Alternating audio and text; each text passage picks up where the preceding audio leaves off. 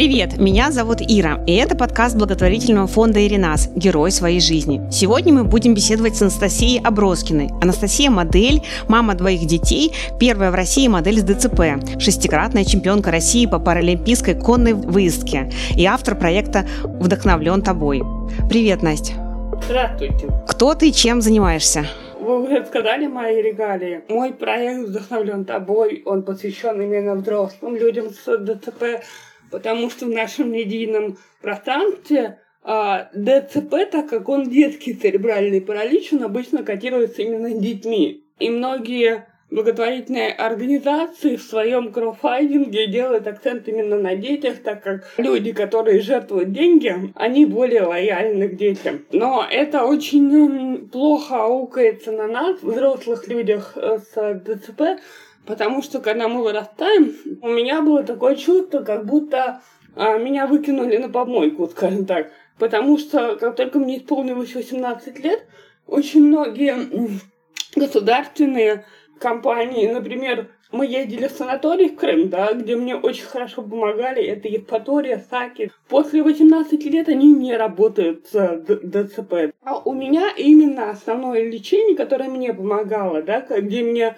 поставили на ноги, где меня очень много реабилитировали, да, именно эффективная реабилитация, да, проходила и я прям чувствовала потом эффект, то после 18 лет уже они не работают с ДЦП, и многие благотворительные организации также не работают после 15 лет. А ДЦП-то никуда не девается. И эти люди тоже, они никуда не испаряются после 18 лет. И это ужасно на самом деле, но это правда. В чем заключается этот проект? Мы сняли с а, великим, я считаю, а, фотохудожником Маратом Мухонкиным. Он очень крупный фотограф, он снимает обложки для Vogue 'а, для крупных изданий, да, в том числе и не российских. У него были выставки в Англии, в Лондоне и так далее. Все такое большое имя в фэшн-индустрии. И Марат захотел делать проект, вот фотовыставку о людях с ДЦП, именно взрослых, да. И потом мы поняли, что фото нам, оно прекрасно, но его недостаточно. И мы дали возможность своим героям рассказать свои истории от первого лица. И это очень важно было для меня, как для автора проекта, потому что я знаю, очень часто даю интервью, даю какие-то съемки проекта, да, где меня снимают, и я говорю на камеру или на интервью, да, и оттуда вырезается периодически такие важные слова, и в конечном счете не факт, что ты получишь в контексте то, что ты говорил на самом деле, да, вот. Вот именно вот от этого я решила уйти и именно дать людям от первого лица рассказать свои истории. И когда я их получила, ну, для меня, для, для меня, для человека, живущего с ДЦБ, это было большим откровением. Потому что истории были очень разные, очень разные. И там категорически развенчивался миф, на мой взгляд, очень важный, о святости родителя больного ребенка, скажем так, потому что у нас есть такое в обществе, что если вы не бросили своего больного ребенка, да, то вы уже святой, вам надо памятник ставить. Там люди впервые говорили именно о том, эм, что на самом деле происходит внутри а, семьи, как вели себя с, а, их родители, за что они были благодарны, это очень важно. Для меня, например, была одна история, которая меня категорически поразила и дала мне ответ, в моем родительстве, да, я тоже мама, у меня двое детей, и я тоже, как бы, ну, как любой э, нормальный, здоровый человек, да, меня интересует вопрос, а как воспитывать детей? Что им да, дать, чтобы они выросли счастливыми, как им помочь, да, реализовать свою жизнь? И меня очень поразила одна история девочки, она говорила, что мои родители создали для меня такую сферу, условия для того, чтобы ко мне приходили соседские дети. То есть они предлагали соседям, да, людям вокруг посидеть с их детьми, чтобы они поиграли, посмотрели, а родители могли позаниматься своими делами, да, у них дома, да. И при этом эти дети а, общались с а, вот этой девочкой с ДЦП. И потом вот эти дети, приходя к ним, как в такой частный детский сад домашний. То есть родители создали такие условия. Они с этой девочкой подружили. Потом они вместе с ней пошли в детский сад. Потом они вместе с ней вместе с этой девочкой пошли в школу. И когда в школе начался буллинг, именно эти дети, с которыми они выросли, они начали за эту девочку заступаться. И именно они уже выросли, они уже мамы, папы, да, и они дружат с этими детьми до сих пор. И для меня это было большим откровением, то есть родители выбрали такую стратегию, которая по факту защитила эту девочку, позволила ей реализоваться, и она получила самое главное, что может быть для ребенка, пока ему до, наверное, начала нашей взрослой жизни, самое главное для нас это друзья. И все мультики, и все это, они все про дружбу, да. Родители создали условия для того, чтобы девочка, да, эту свою сторону реализовала. То есть они по факту пригласили к ней друзей. А если поговорить про как бы какие-то такие ошибки, какие могут типичные ошибки родителей вот взрослый э, человек может выделить? Из этого проекта мы начали э, дружить с нашими героями, да, я начала дружить. До этого я как бы находилась в таком э, э, своем мире, где с людьми с, с ДЦП я перекалась только на реабилитации, на каких-то мероприятиях специализированных. А жила я по факту в здоровом мире. Ну, то есть у меня был здоровый муж, здоровые друзья. Я училась в медицинском университете, там были тоже здоровые студенты, здоровые люди. Как раз вот именно близко интересоваться и жить э, в сфере ДЦП, да, я начала именно после создания проекта «Вдохновлен тобой», да. С героями мы очень подружились. А потом я собрала ВКонтакте группу, да, и мне было интереснее общаться с девушками, с женщинами с ДЦП, да. Мы создали такую э, беседу, где было порядком 42 ну, женщин, которые активно все разговаривали, обсуждали и беседовали. И для меня, как для человека, до этого я имела опыт работы в социальной сфере, да, я уже работала в с Министерством социальной защиты на предмет э, пиара и связи с общественным. Мне, как общественному деятелю, было интересно задать конкретные вопросы. И мои вопросы были такие. Э, девушки по поводу полового воспитания. Из этого разговора, да, ну, потому что для меня это триггерная тема, да, мои родители делали ошибку здесь. Они по факту не дали мне полового воспитания, да.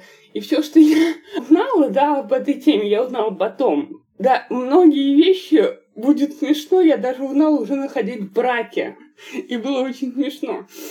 И не, неудобно, и неправильно было. И а, я начала обсуждать это со взрослыми де, девушками с ДЦП, да, и они говорили, знаешь, а мне тоже ну, не давали его полового воспитания, мне никто ничего не объяснял. И когда это со мной случилось, я подумала, что я заболела, и я умираю. То есть это история, которая идет лейтмотивом. И она, наверное, на практике, я уже потом разговаривала об этом с, со здоровыми женщинами, да, я поняла, что это, наверное, не связано с инвалидностью. Это скорее... Ну да, не было в культуре так да, у нас, об этом не говорили. с советским таким пространством, да, но, на мой взгляд, инвалидность как феномен, она является таким я просто человек из медицины, да, мне проще на этом языке говорить.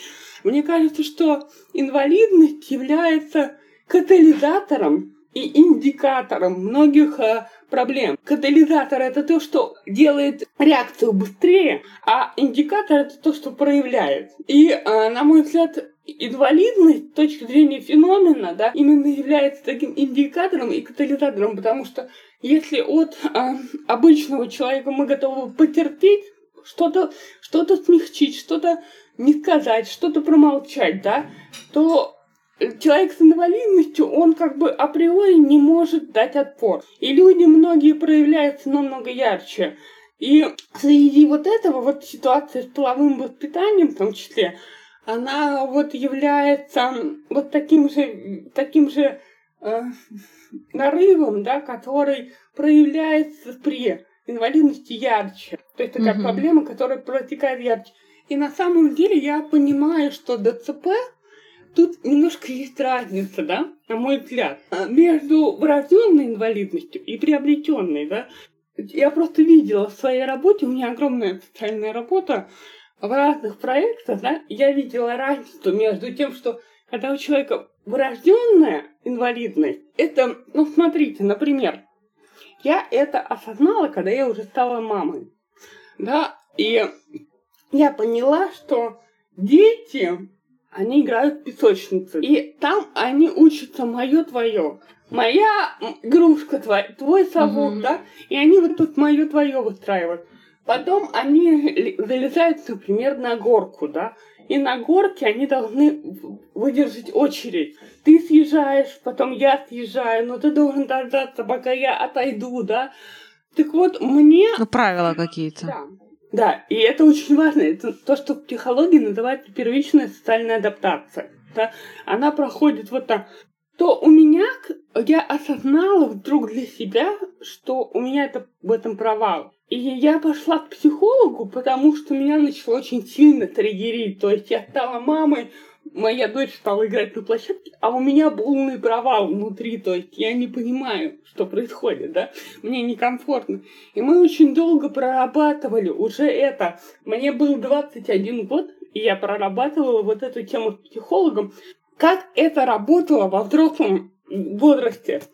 вот та же горка, на которую я в детстве физически не могла долить, да, физически не могла, да, и в песочнице я тоже физически не могла особо копаться, потому что у меня паралич э, породил в основном руки, да, и я физически не могла в этой песочнице, ну, нормально копаться. Да. Как это работало во взрослом возрасте? Мне было очень сложно дождаться своей очереди, когда я что-то хотела требовала. Mm-hmm. Да? Например, я прихожу к мужу и говорю ему, мне надо, чтобы ты сделал вот это. И баста, потому что я не жду. А дальше я начинаю истерить, да, почему ты мне не даешь, ты плохой, да, и так. Вот эта капризность, есть такой момент, что люди с ДЦП, я, я сама наблюдаю, это моя целевая аудитория, я с ними работала, в частности, вот в этом проекте, и во многих я понимаю, что такая отличительная черта людей с ДЦП, это такая немножко капризность. Корень ее в том и такая инфантильность, да, немножко есть такая. Ну вот, если глобально смотреть. Просто если много работать, ты поймешь, чем отличается вот эта группа от этой, да? Корень вот этой проблемы в том, что ДЦП, оно врожденное заболевание, ну, или раннего перинатального периода, да, вот эта первичная социальная адаптация, она не проходит. И круто, что если человек, как я, может взять, осознать это и пойти прорабатывать это с психологом, Потому что когда мы это проработали, оно ушло. И мне стало легче. Мне стало легче взаимодействовать с людьми вокруг. Мне стало легче, я поняла, что они не должны бежать по первому зову. Да? Тут очень важный момент. Психолог должен быть настоящим клиническим. Да? Потому что клинический психолог – это врач, и он понимает строение мозга, ну, процессы в мозге, которые проходят, да. То есть он может понять, как функционирует мозг при, при ДЦП, да, что в нем какая-то часть поражена параличом, да. Соответственно, он работает в компенсационную э, функцию, потому что соседние клетки мозга пытаются взять на себя э, утраченные функции пораженных клеток. И мозг работает перегрузки постоянной.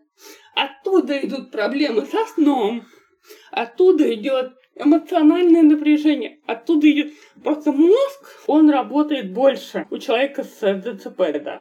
И перевозбудимость наступает быстрее. Вот это врач должен знать, с чем он работает. Да? Я всегда иду или к психотерапевту, да, с, э, или иду к клиническому психологу, или я иду к психиатру. Потому что, например, вот при моей конкретно э, форме ДЦП, да, у меня очень высокий билирубин.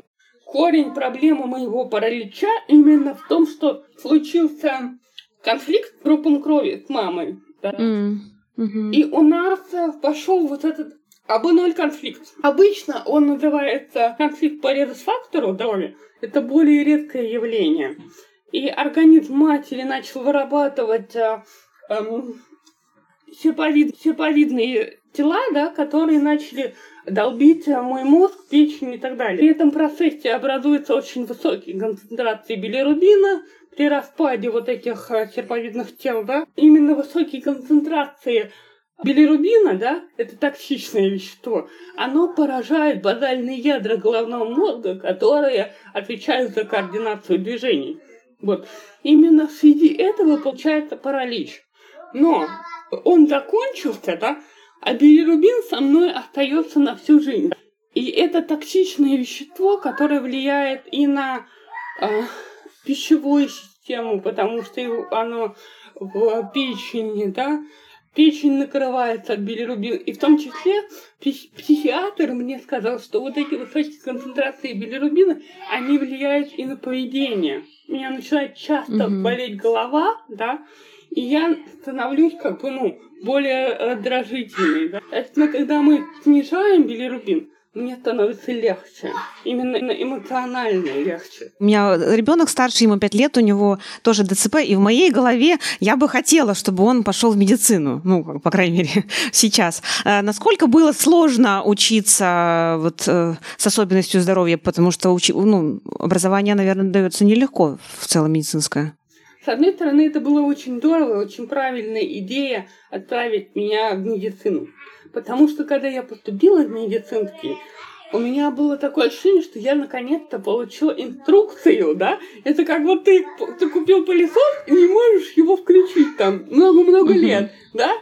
А, и вдруг ты находишь к нему инструкцию, да? И тебе становится все понятно, как его включить-то надо было.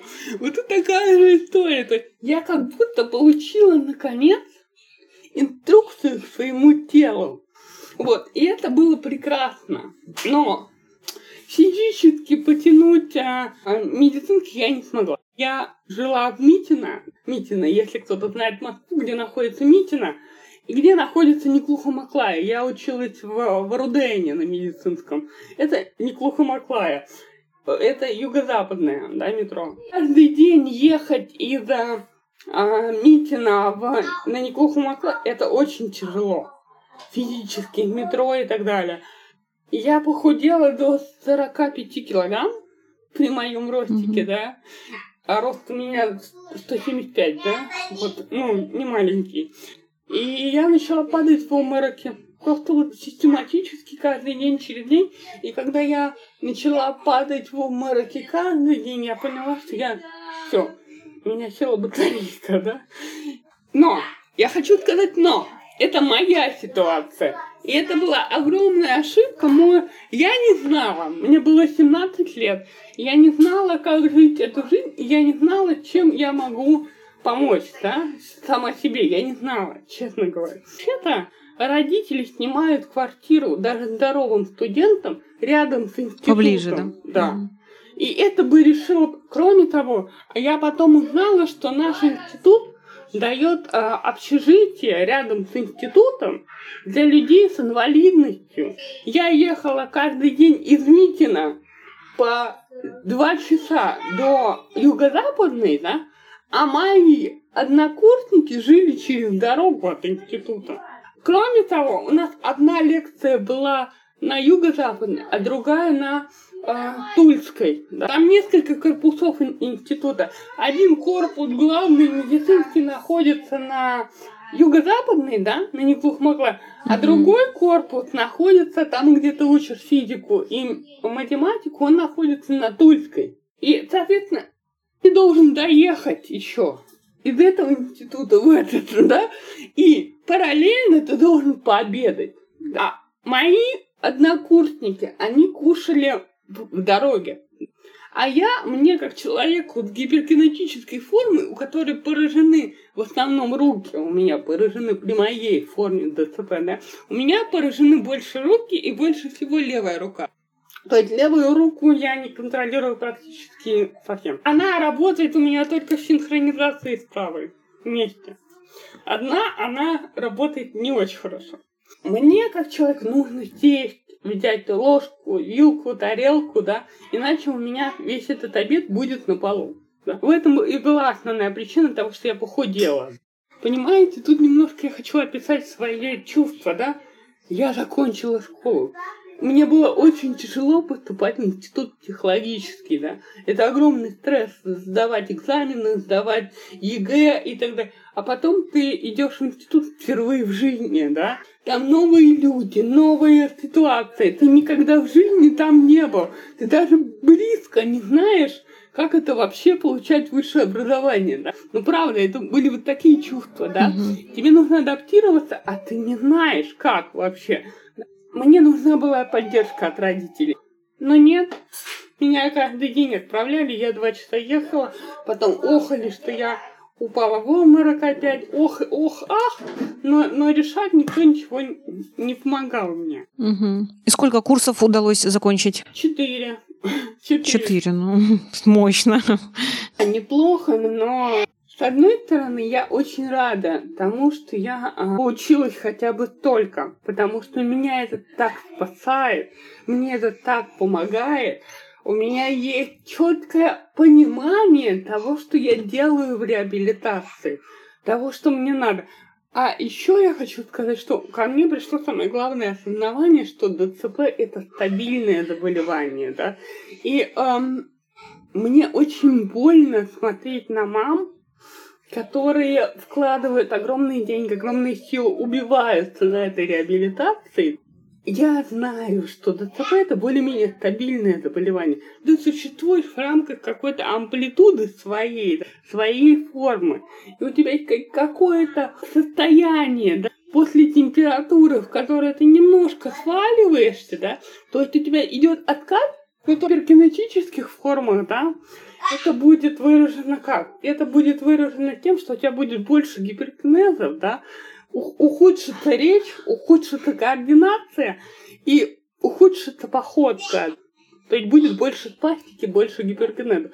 Но ты не провалишься в коляску, да, грубо говоря, да. Если ты ходил, то этот навык от тебя не уйдет никогда. Да? А максимально хорошее для тебя в этой амплитуде, то есть это какая-то амплитуда, какой-то отрезок, да, в рамках которого ты живешь, и в нем есть как бы максимально плохое для тебя, но ты никогда не провалишься в более тяжелую форму ДЦП. Нет. И есть максимально хороший для тебя вариант в этой амплитуде, то есть у тебя меньше пластика, меньше гипергенеза, получше походка, получше дикция. Но, опять же, ты не перейдешь более легкую форму ДЦП никогда, хоть убейся, да? Вот.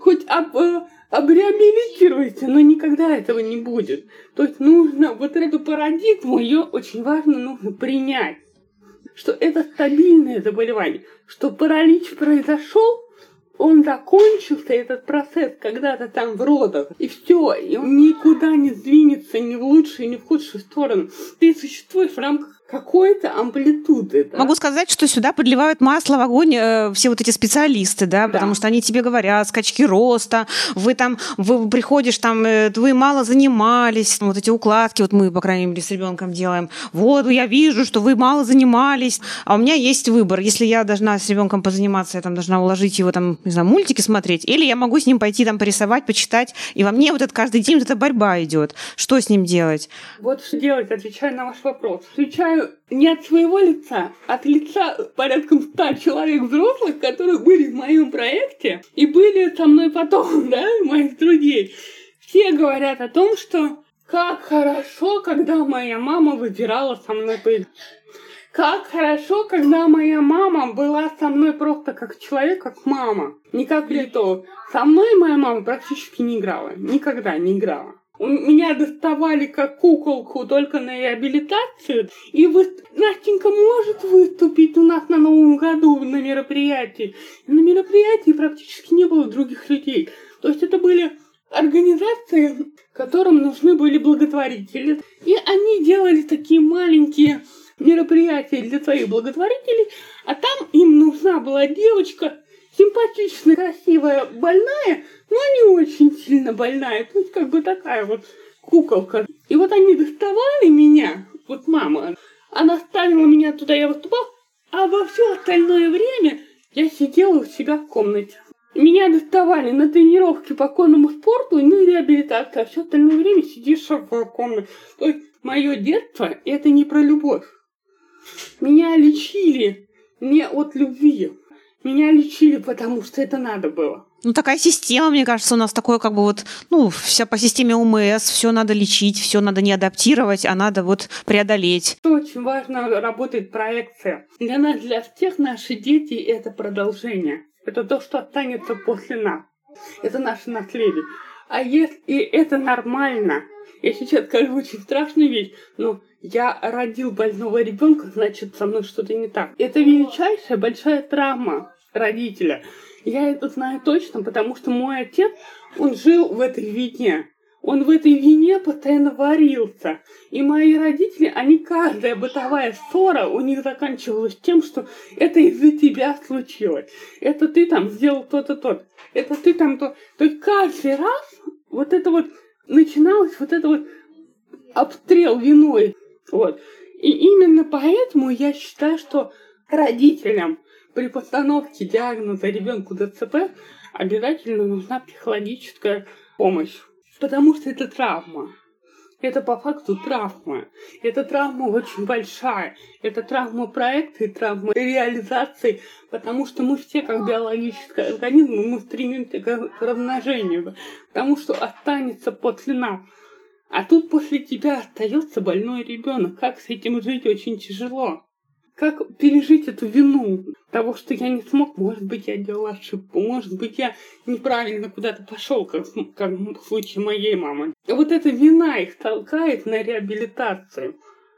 Посмотрите, я как много я вкладываю, посмотрите, я титанические усилия там, все просто вокруг писали кипятком, постоянно говорили, Оля, ты такая молодец про мою маму, Оля, тебе надо памятник ставить. И вот эта вот парадигма святости, да, но с одной стороны так, а с другой стороны это было не про любовь. В нашем взаимодействии были такие созависимые отношения, но не было отдельного. То есть я была слита в проекции мамы, и она делала из меня чемпионку, да. Вы сказали, шестикратная, я восьмикратная чемпионка России. И понимаете, свой первый чемпионат я отъездила в 9 лет. В 11 я стала, я заняла первое место. И с 11 лет я не падала ниже первого места. Это огромный спорт, понимаете? Это не про ипотерапию. То есть вначале была ипотерапия, наверное, с 5 до 9 лет. А потом меня увидел тренер сборной. И забрали меня в сборную. А в сборной это уже про спорт. А спорт это не реабилитация. Спорт это про травмы, про нагрузки, про... У меня провалена школа из-за спорта, потому что у меня были тренировки до школы и после школы. Эти тренировки были очень тяжелые, это огромная физическая нагрузка. Так как я управляю лошадью одной рукой, у меня в этой руке ведущий рвались связки. Ну, так получилось, лошадь потнулась, а повод у меня в руках, она меня просто за повод вырвала из седла. В этот момент у меня была рваная связка, и я все равно продолжала ездить. Потом дальше на рваных связках в руке. И все спортсмены, я просто знаю, так как мы проходим медицинские комиссии, допинг-контроль и диспансеризации мы проходим вместе с олимпийцами. То есть олимпийцы и паралимпийцы, они все вместе в одном учреждении на Курской лечатся. И там периодически тебя гоняют со всеми этими а, датчиками, тебя прицепляют датчиком, и ты лежишь на беговой дорожке, тебе измеряют сердце. Допинг-контроль это... И я знаю, потому что ну, для меня, например, Кафельников, мы с ним сидели вместе в очереди к хирургу, да, и так далее. Я просто к чему это говорю? Потому что они сами все сломаны. Когда идет про спорт, спорт без, без травмы он практически невозможен. А конный спорт это один из самых травматических видов спорта. Это было вот про это, понимаете? Прогуливается школа, я уезжаю на соревнования, да, школа закрывает глаза на то, что я на соревнованиях, а меня там нет у меня провальные, это какие-то темы, какие-то предметы и так далее. Это была общеобразовательная школа или какая-то коррекционная? Что за школа была? Я просто такой спикер, с которым можно очень долго разговаривать. Ну. А, школа у меня изначально была обычная, да. Но в этой школе попался такой учитель, который ставил мне 2-2-2 за прописи. А я, например, читаю очень быстро про себя, но вслух сказать в тот момент у меня было меньше логопедии, я очень медленно читала вслух. И это нормально при моем заболевании. Она ставила, опять же, 2-2-2. Вот. И таким образом она пыталась меня отправить в школу умственного отсталых. Она просто для этого делала все. Но у меня мозги, я даже потом как-то с неврологом разговаривала, что-то я пыталась, я пыталась, э, ну, прибедниться, да, что там у меня болит головка, чтобы ко мне не пристали, что мне как-то снизили нагрузку. А невролог посмотрел мою энцефалограмму и сказал, слушай, Настя, у тебя такие роскошные мозги, мне такие, у тебя память прекрасная, иди нафиг отсюда, не, нет, не прибедняйся. Вот. В институты, что касается, я поступила в четыре ведущих института, это РУДН, Сеченова, Пироговка и э, РГУФК физкультурный. Я поступила туда сама. И среди них я выбирала, куда я хочу. Я выбрала Руден. Но это тоже мозги. А вот в детстве вот меня запихивали в школу для мастинатов. И я пошла в школу. Сначала вот это общеобразовательное было, а потом была частная школа. В частной школе было учиться лучше всего. Но этой школы больше нет, и эта школа была уникальной тем, что она была при педагогическом университете, и они там использовали новые техники, осваивали новые методы на нас, тестировали коррекционной педагогики. И вот там было прекрасно, потому что я в пятом классе учила химию до восьмой, например. То есть нам давали столько, сколько мы тянули. А потом эта школа развалилась, к сожалению, потому что у нее забрали помещение, как это обычно бывает, и все. И меня перевели, по-моему, это был шестой, что ли, класс, меня перевели в Строгино коррекционную школу. Но тут надо немножко делать отличие. Это была школа, она по документам была школа надомного обучения. То есть, чтобы там учиться, нужно было иметь справку о надомном обучении. Но она была не домашняя, нет. Туда надо было ходить. Я не знаю, как они это делали. Я... Для того, чтобы там учиться, нужно было иметь справку о надомном обучении. Но мы туда ходили, и все люди туда ходили. И единственное отличие было в том, что у нас классы были до 11 человек. То есть 7, 6, 1. Но вот тут немножко дело акцент. В нашем классе и в нашей школе учились, ну, по факту, здоровые дети у них их инвалидность не проявлялась визуально. У кого-то там сердце порог, у кого-то там почечная недостаточность, у кого-то там э, диабет, э, да, и так далее, инсулин надо колоть. Но визуально это не было видно. И я подвергалась такому буллингу. А еще надо сказать, что потому что в нашей школе из-за того, что маленькие классы, и учитель мог уделить внимание каждому ребенку, да, каждому ученику. Из-за этого туда стремились попасть и люди, имеющие здоровых э, детей, и они, я знаю точно, в моем классе были такие люди, которые говорили, что мы купили справку о надомном обучении. То есть они покупали ее за деньги.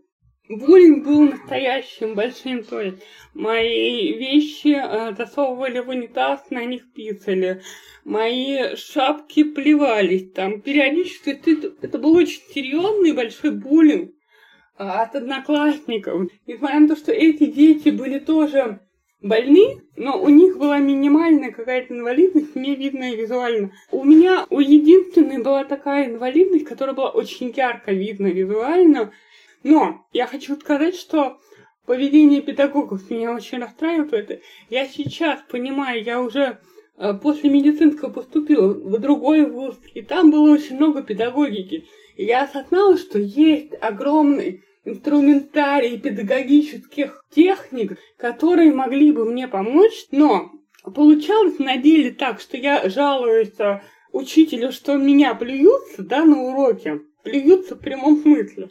А она говорит, я уже делала замечание, что ты еще от меня хочешь? Вот так. Я не встречала э, поддержку педагогов. И мне кажется, что, несмотря на то, что наша школа была специализированной, э, но в ней не, не проводились никаких уроков толерантности, инклюзии. Мне кажется, что это бы нам очень помогло, но этой работы не было. Да? Сейчас мне уже очень обидно за себя в детстве, да, что это вот эта девочка не встретила вот этой поддержки от педагогов, от э, взрослых, которая ей была нужна. Потом я поступила в медицинский, и у меня впервые было э, ощущение, что я наконец-то среди людей, которые думают так же. Я училась хорошо. И вот там вот меня наконец-то приняли, потому что в медицинский поступают люди определенного склада характера. На мой взгляд, это будущие врачи. Mm-hmm я впервые как будто попала на свое место. И в дальнейшем я поступила в институт. Там тоже было именно это, что я хочу сказать всем тех, кого травят в школе, что это закончится, это не навсегда. Ну, спасибо за такую хорошую мысль. Мы, у нас был эпизод, мы записывали с Айваром, он тоже рассказывал, что, учась в коррекционной школе, что самую большую злобу он получал от, именно от детей с особенностями в развитии. То есть его никогда не обижали здоровые дети, но именно в этой школе э, коррекционной были дети настроены очень агрессивно. Ну, это, это понятно, потому что я уже знаю, как это работает с точки зрения психологии, потому что это то, что он подавляет в себе, он выливает на тебя. Угу. И он знает, что ни, ни один человек страдает другого. Там же группа. И он знает, что он заведомо в группе безнаказанный. Это тоже очень важно. Проблема буллинга очень большая. Но я хочу сказать, что есть педагогические техники, есть огромная инструментарий, коррекционной педагогики, есть специалисты, которые... Но почему школы этого не делают? Почему они оставляют жертву наедине с вот этой проблемой? Я не понимаю. Я просто знаю уже точно, потому что я после медицинского поступила в другой э, вуз, да, для уже специализированный, потому что мне было поступить куда-нибудь лишь бы попроще, да, было, потому что у меня был ребенок. Я просто физически не тянула тогда, в тот момент, чего-то другого. И вот в этом втором моем вузе там было много-много педагогики, и в том числе и коррекционной.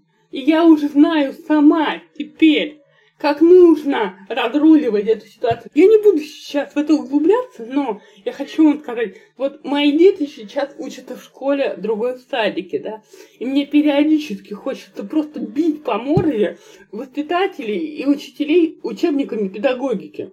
Что же вы делаете?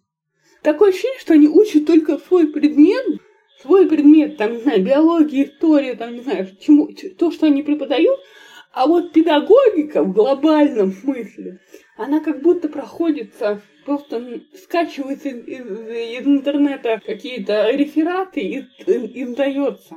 Коррекционная педагогика есть. А профилактика буллинга есть. Все это уже давно придумано. Придумано это все не в России, да. Но это все работает. Чья инициатива должна исходить? Там, директора школы или это местная должна быть учителя? То есть на каком уровне должно, должна проводиться работа? Или на всех уровнях сразу? Я думаю, что, конечно, глобально это должно бы исходить от директора.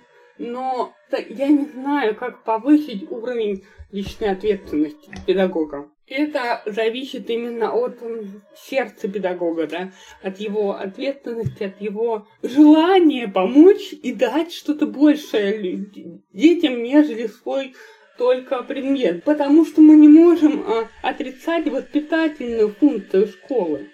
Настя, спасибо, спасибо за такой большой и подробный рассказ. У нас на самом деле будет еще второй эпизод, потому что есть еще много тем, которые мы не дообсудили. Нам очень хочется поговорить про семью, про жизнь внутри семьи, про взаимодействие с детьми, про, может быть, про личную жизнь немножко. Поэтому эту тему мы оставим на следующий эпизод. Ну, а пока, пока все. Спасибо за рассказ. Пока. Спасибо. Я ухожу от вас с замечательным настроением. А, мне было очень приятно. Я прям зарядилась батарейки. И мне очень понравилось наше взаимодействие. Я надеюсь, что это будет полезно и а, для родителей, особенно детей. И что это будет полезно самим детям, что они смогут им помочь и что угу. я хочу сказать, что если у вас есть какие-то проблемы, которые вы хотели бы мне задать вопросы, пишите мне в социальных сетях, я отвечаю. И у меня очень большая аудитория, и я э, очень люблю разговаривать с э, подростками, с детьми и с их мамами именно лично. Угу, хорошо. Обязательно в, в описании к эпизоду будет ссылка на Настины соцсети. Все, пока.